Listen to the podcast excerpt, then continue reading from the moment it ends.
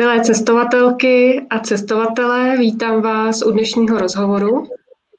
My v tuhle chvíli vysíláme živě na Facebooku, ale rozhovor bude součástí i mého podcastu, který se jmenuje S dětmi kolem světa.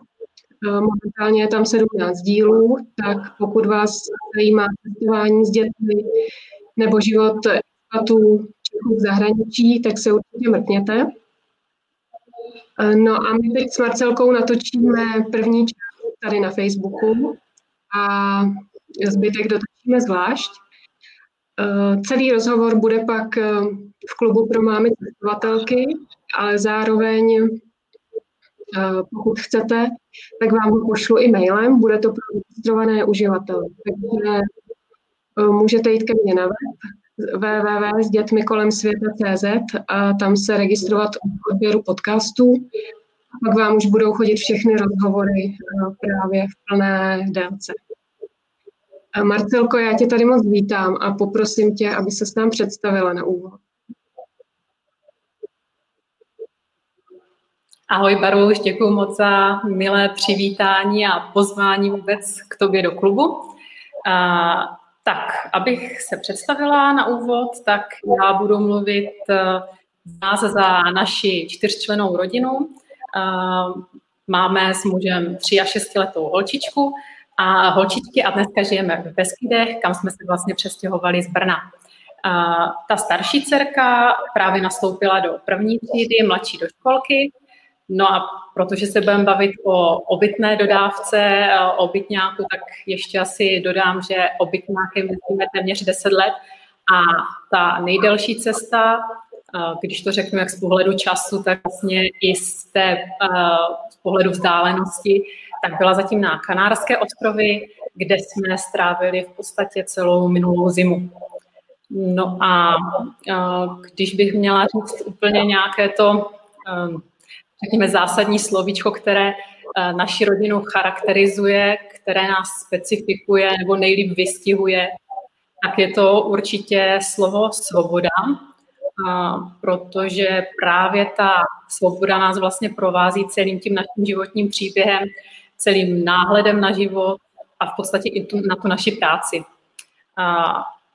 Když jsem nakousla tu práci, tak eh, my oba manželem, když pominu nějaké brigády na střední, tak jsme vlastně vždycky podnikali a hledali jsme cesty, jak eh, být svobodní, jak eh, žít život přesně podle, eh, podle sebe, ne nějakého nalajnovaného scénáře nebo nedej bože podle toho, co si vlastně představuje okolí. A tím směrem se v podstatě vydával po celou dobu i náš pracovní život. No a potom jsme jednoho dne dospěli do bodu, kdy jsme to vlastně chtěli ještě o malinko jinak. A tak jsme ty naše pracovní nabité diáře, možnosti dalšího kariérního růstu, určitě větších peněz, hm, prestiže, lepšího postavení třeba vyměnili za volný čas.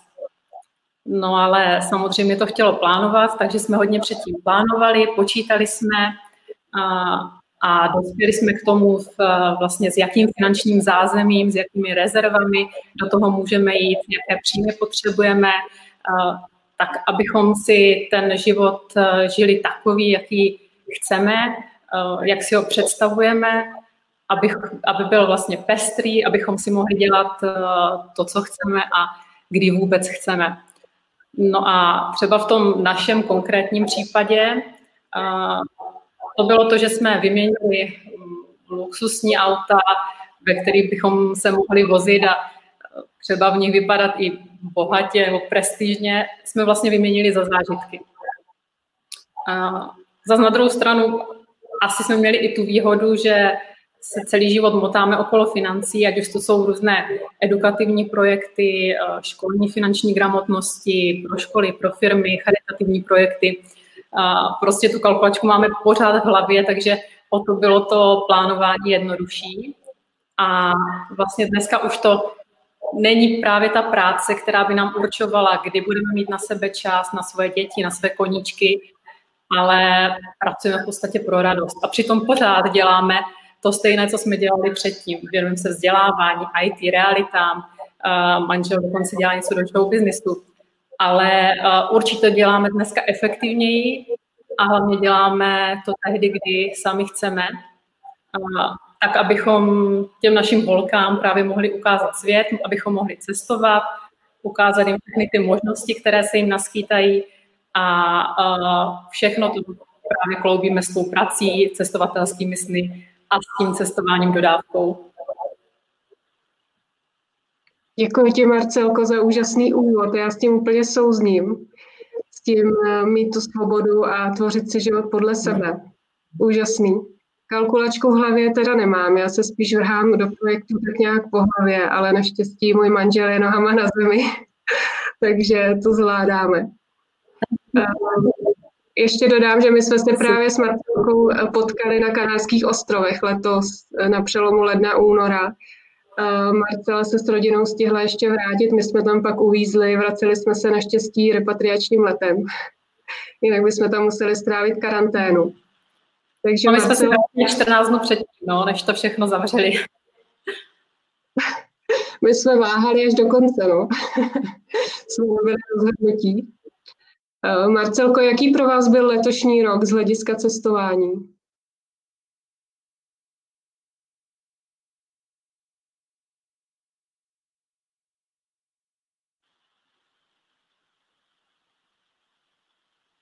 Nějak se nám... Nevím, jestli se vidíme, slyšíme.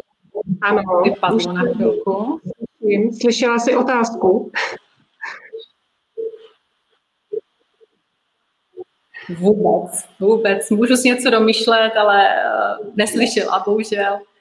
Ale jste se, jaký byl pro vás letošní rok z hlediska cestování 2020?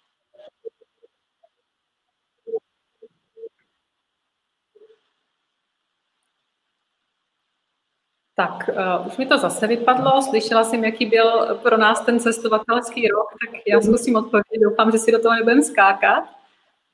Uh, Baru, ty to už slavna, uh, byl pro nás určitě strašně intenzivní. Uh, vlastně my loni na podzim jsme uh, strávili téměř měsíc na a v podstatě celá tahle cesta rozhodla o tom, že chceme ještě jako o trošičku víc, o nějaký další level takže jsme se vlastně v prosinci toho loňského roku zbalili a na téměř tři měsíce jsme vyrazili obytňákem na Kanáry. Uh, no a jak už jsem vlastně řekla, tak jsme se vrátili na konci toho února a pak jako po 14 dnech se zavřelo komplet všechno, školy, školky, zavřely se hranice, takže stihli jsme to tak tak. No a k nějakému dalšímu cestování jsme se vlastně vrátili až teďka o prázdninách, kdy jsme se rozhodli pro Českou republiku. takže když ten rok teďka do toho září nějak zhrnu, tak hlavně to bylo o nových zkušenostech, o nových přátelích, o nových zážitcích, takže jednoznačně to bylo o nových zkušenostech. No. Myslíš si, že je bezpečné v dnešní době cestovat? Případně jakým způsobem? A Dívej, já si myslím, že ona to ani dneska není otázka, nebo celkově to není otázka uh, toho, jestli je teďka nějaký koronavirus nebo nějaký jiný strašák, ale je to vždycky o tom mít srovnané v hlavě. O tom mít informace, být připraven a hlavně to prostě nepodcenit. No. Uh, já, když dám příklad, tak uh, třeba taková francouzská riviera. Jo, jako tohle, když vyslovím, tak eh, spousta lidí, včetně mě, si představí ty nádherné pláže, že jo, pálené francouze, eh, šarmantní francouzsky, ale je dobrý k tomu vidět i to B. Třeba eh, to, že když tam pojedete tou dodávkou, tak že se tam hodně dodávky vykrádají, včetně používání narkotizačních plynů a to prostě s dítětem nechceš. Jo, takže za mě je to vždycky o tom, co máš nastudováno, o tom, jak se k tomu postavíš a jaká opatření uděláš. Takže není to o koronaviru, no, je to celkově o tom nastavení. Takže nejeli byste s dětmi na francouzskou riviéru? Ale jeli, to víš, jo. Akorát tam prostě budu parkovat eh, na hlídaných parkovištích, kde to bude pod kamerama, eh, pod osnatým drátem, eh, a už třeba neudělám to, co jsme udělali, když jsme ještě jezdili bez dětí a co se nám nevyplatilo, že jo. Hmm, jasně. No já, když to vezmu ze svého úhlu pohledu, tak my jsme byli teď v létě pět týdnů v Rakousku a víceméně jsme tam jeli kvůli tomu, že jsme ten pobyt měli už předem zaplacený, nebo ten byt jsme rezervovali ještě před koronavirem. A asi bych, asi bych to na chalupě, kdyby, kdybychom neměli tohle zaplacené, ale taky mi to otevřelo oči, že to vlastně bylo úplně v pohodě. Uh, hory úžasné, byli jsme tam víceméně pořád v přírodě, takže tam ani nějak Myslím si, že jsme se chovali velice bezpečně, že to bylo mnohem bezpečnější než teď, když jsme v Praze a dvě děti jsou ve školce, jedno dítě je ve škole a manžel chodí do práce, takže tady je to riziko nákazy určitě mnohem větší. Takže já si myslím, že i tou dodávkou by to mohlo být v pohodě, když vlastně se budete pohybovat někde v přírodě, eh, když to někde to, jako po Evropě, myslím samozřejmě. Když by se situace zhoršila, tak eh, se můžete kdykoliv vrátit, takže znám pár lidí, kteří zvažují, jestli vyrazit teď eh, na podzim, a já jsem jim právě říkala, že letecky k tomu mám nedůvěru, právě jak jsme uvízli na Kanárech. A, takže se bojím rušení těch letů, ale takhle cestovat individuálně, nezávisle, podle mě zatím v pořádku. Já v tom taky určitě nevidím problém, ono si to v podstatě zhrnula tam uh, při cestování tou dodávkou nebo i vlastním autem se de facto kromě nějakých nákupů lidmi nemusíš potkat.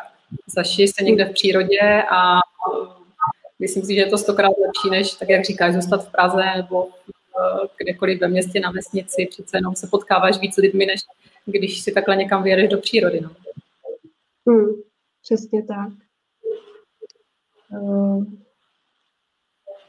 další otázka je, proč jste si zamilovali cestování dodávkou? Přece jenom ve dvou, dobře, to ještě chápu, ale s těmi dětmi už je to trošičku nekomfortní, tak eh, jaká pozitiva na tom vidíte vy?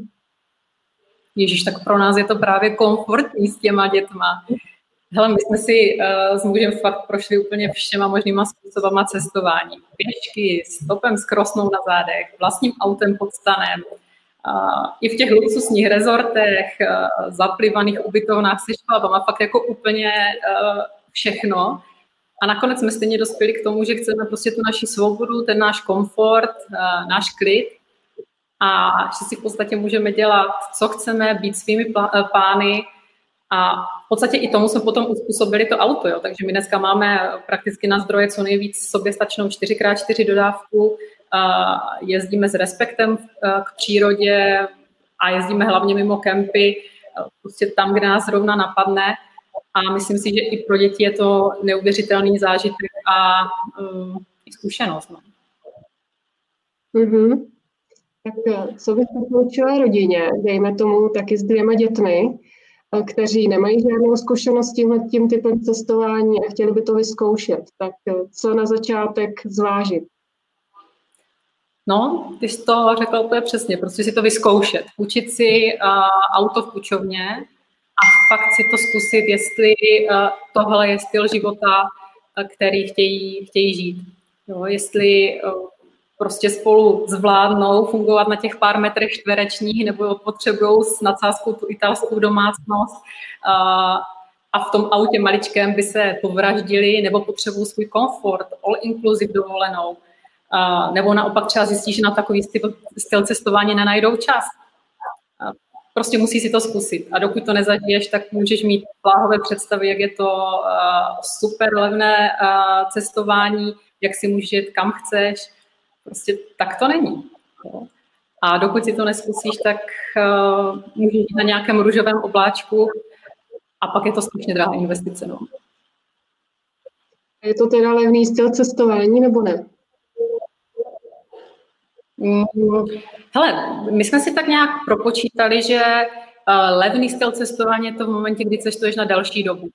Ale uh, když třeba na ty Kanáry, když bych se měla zbalit a vyrazit tam i třeba na ten měsíc, tak to bude sakra drahá dovolená. To radši řeknu, uh, kupte si letenky, leďte tam. Pokud máte víc času, tak samozřejmě ty náklady za trajekt, za poplatky a tak dále se rozprostřou v tom čase a uh, pak už se dá mluvit o levném cestování. ale na krátkou dobu si myslím, že fakt jako uvažujte radši o jiném způsobu. Mm-hmm. A jakým způsobem plánujete vaše cesty? Co všechno si zjišťujete? No, snažíme se zjistit úplně co nejvíc informací, hledáme různě na Facebooku, v cestovatelských skupinkách, u tebe, Baroš, ve skupince, samozřejmě v knihách, různých časopis, časopisech, eh, hodně koukáme doma, ale hlavně jako pro nás i ta samotná příprava eh, je už jako půlka cesty, jo, takže my si to fakt užíváme, máme sepsaný itinerář, eh, přes co pojedeme, kde zastavíme a, a pak to samozřejmě upravujeme už, už za jízdy. No. Mm-hmm. Ještě mě zajímá, zajímají takové ty praktické, praktické věci. Teď jsem tam zaslechla ozvěnu, snad to dobře slyšet. To znamená... Já tě... Slyšíš mě, jo. To znamená vaření, praní, eh, taky musíte někde nabírat vodu, vypouštět eh, odpad. Plánujete si to mhm. nějak nebo to řešíte za pochodu? Ví, tak co se týče vaření, tak máme obytňák normálně s kuchyňkou, máme tam sporák, máme tam ledničku, takže to je v podstatě skoro jako doma. Co se týče praní, tak e, kromě nějakého přeprání v ruce, e, merino prádla a podobně, tak e, normálně pereme ve veřejných prádelnách. Jinak pokud teda necestujeme dodávkou, tak jezdíme do Airbnb bytu, kde samozřejmě hledáme to, aby tam byla kuchyňka, aby tam byla ta pračka, když jedeme na delší dobu, kdy tu pračku vůbec budeme potřebovat. Uh, no a vodu doplňujeme různě. No. Uh, třeba um, aplikace Mapy.cz um, nebo vůbec webovky Mapy.cz uh, dneska ti dokážou ukázat, kde je pitná voda, takže tím se hodně řídíme. Používám aplikaci Park for Night, kde se dají tyhle informace taky najít. Tankujeme vodu na benzinkách, klidně v restauracích, u lidí, když se s někým seznámíme, prostě vždycky je to o domluvě. A co se týče vylívání odpadů, tak samozřejmě k tomu jsou pro dodávky přesně určená místa, ale samozřejmě potřeba říct, že ne všude tomu tak je. Třeba na Balkáně eh, byste tohle hledali skoro s nulovou šancí, takže pak eh, se snažíme být co nejvíc šetrní v přírodě. No. Používáme toxické produkty a to ať jarem počínaje, tak nějakým šampónem, zubní pastou konče. Mm-hmm. Které destinace bys doporučila rodinám s dětmi, které jsou přátelské tady těm cestovatelům v dodávkách? Protože dovedu si představit, že na mnoha místech je to zakázané, třeba parkovat na noc. Jakou máte zkušenost? Uh-huh. Kdybych měla jmenovat místo, kam nejet, tak to asi nevymyslím. Prostě vždycky je potřeba sledovat aktuální situaci, eh, co se tam děje, jak z pohledu politického, zdravotního, eh, tak nějakých klimatických, eh, z pohledu klimatického. Samozřejmě je potřeba se dívat na cedule, kde se parkovat nesmí, je potřeba být nastudováno konkrétně třeba v Rakousku, tam je to totální chaos, někde nemůžeš kempovat na divoko vůbec se stodávkou, někde je to omezeno, v některých lokalitách je to úplně jedno. Takže zase je to o tom, co jsem říkala, no, hledat si informace, eh, ptát se, nebát se pokládat dotazy a hledat, hledat, hledat. No. Děkuji. Já jsem si připravila pro tebe ještě další otázky, trošičku osobnější, ale to už natočíme přes Zoom. Takže kdo chcete doposlouchat tento rozhovor, tak se registrujte u mě na webu, jak jsem říkala, www.sdětmikolem.světa.cz. Ještě tě, Marcelko, poprosím, eh, aby se nám řekla, kde tě můžou zájemci sledovat na sociálních sítích, nebo jestli máš nějaký web. Mm-hmm.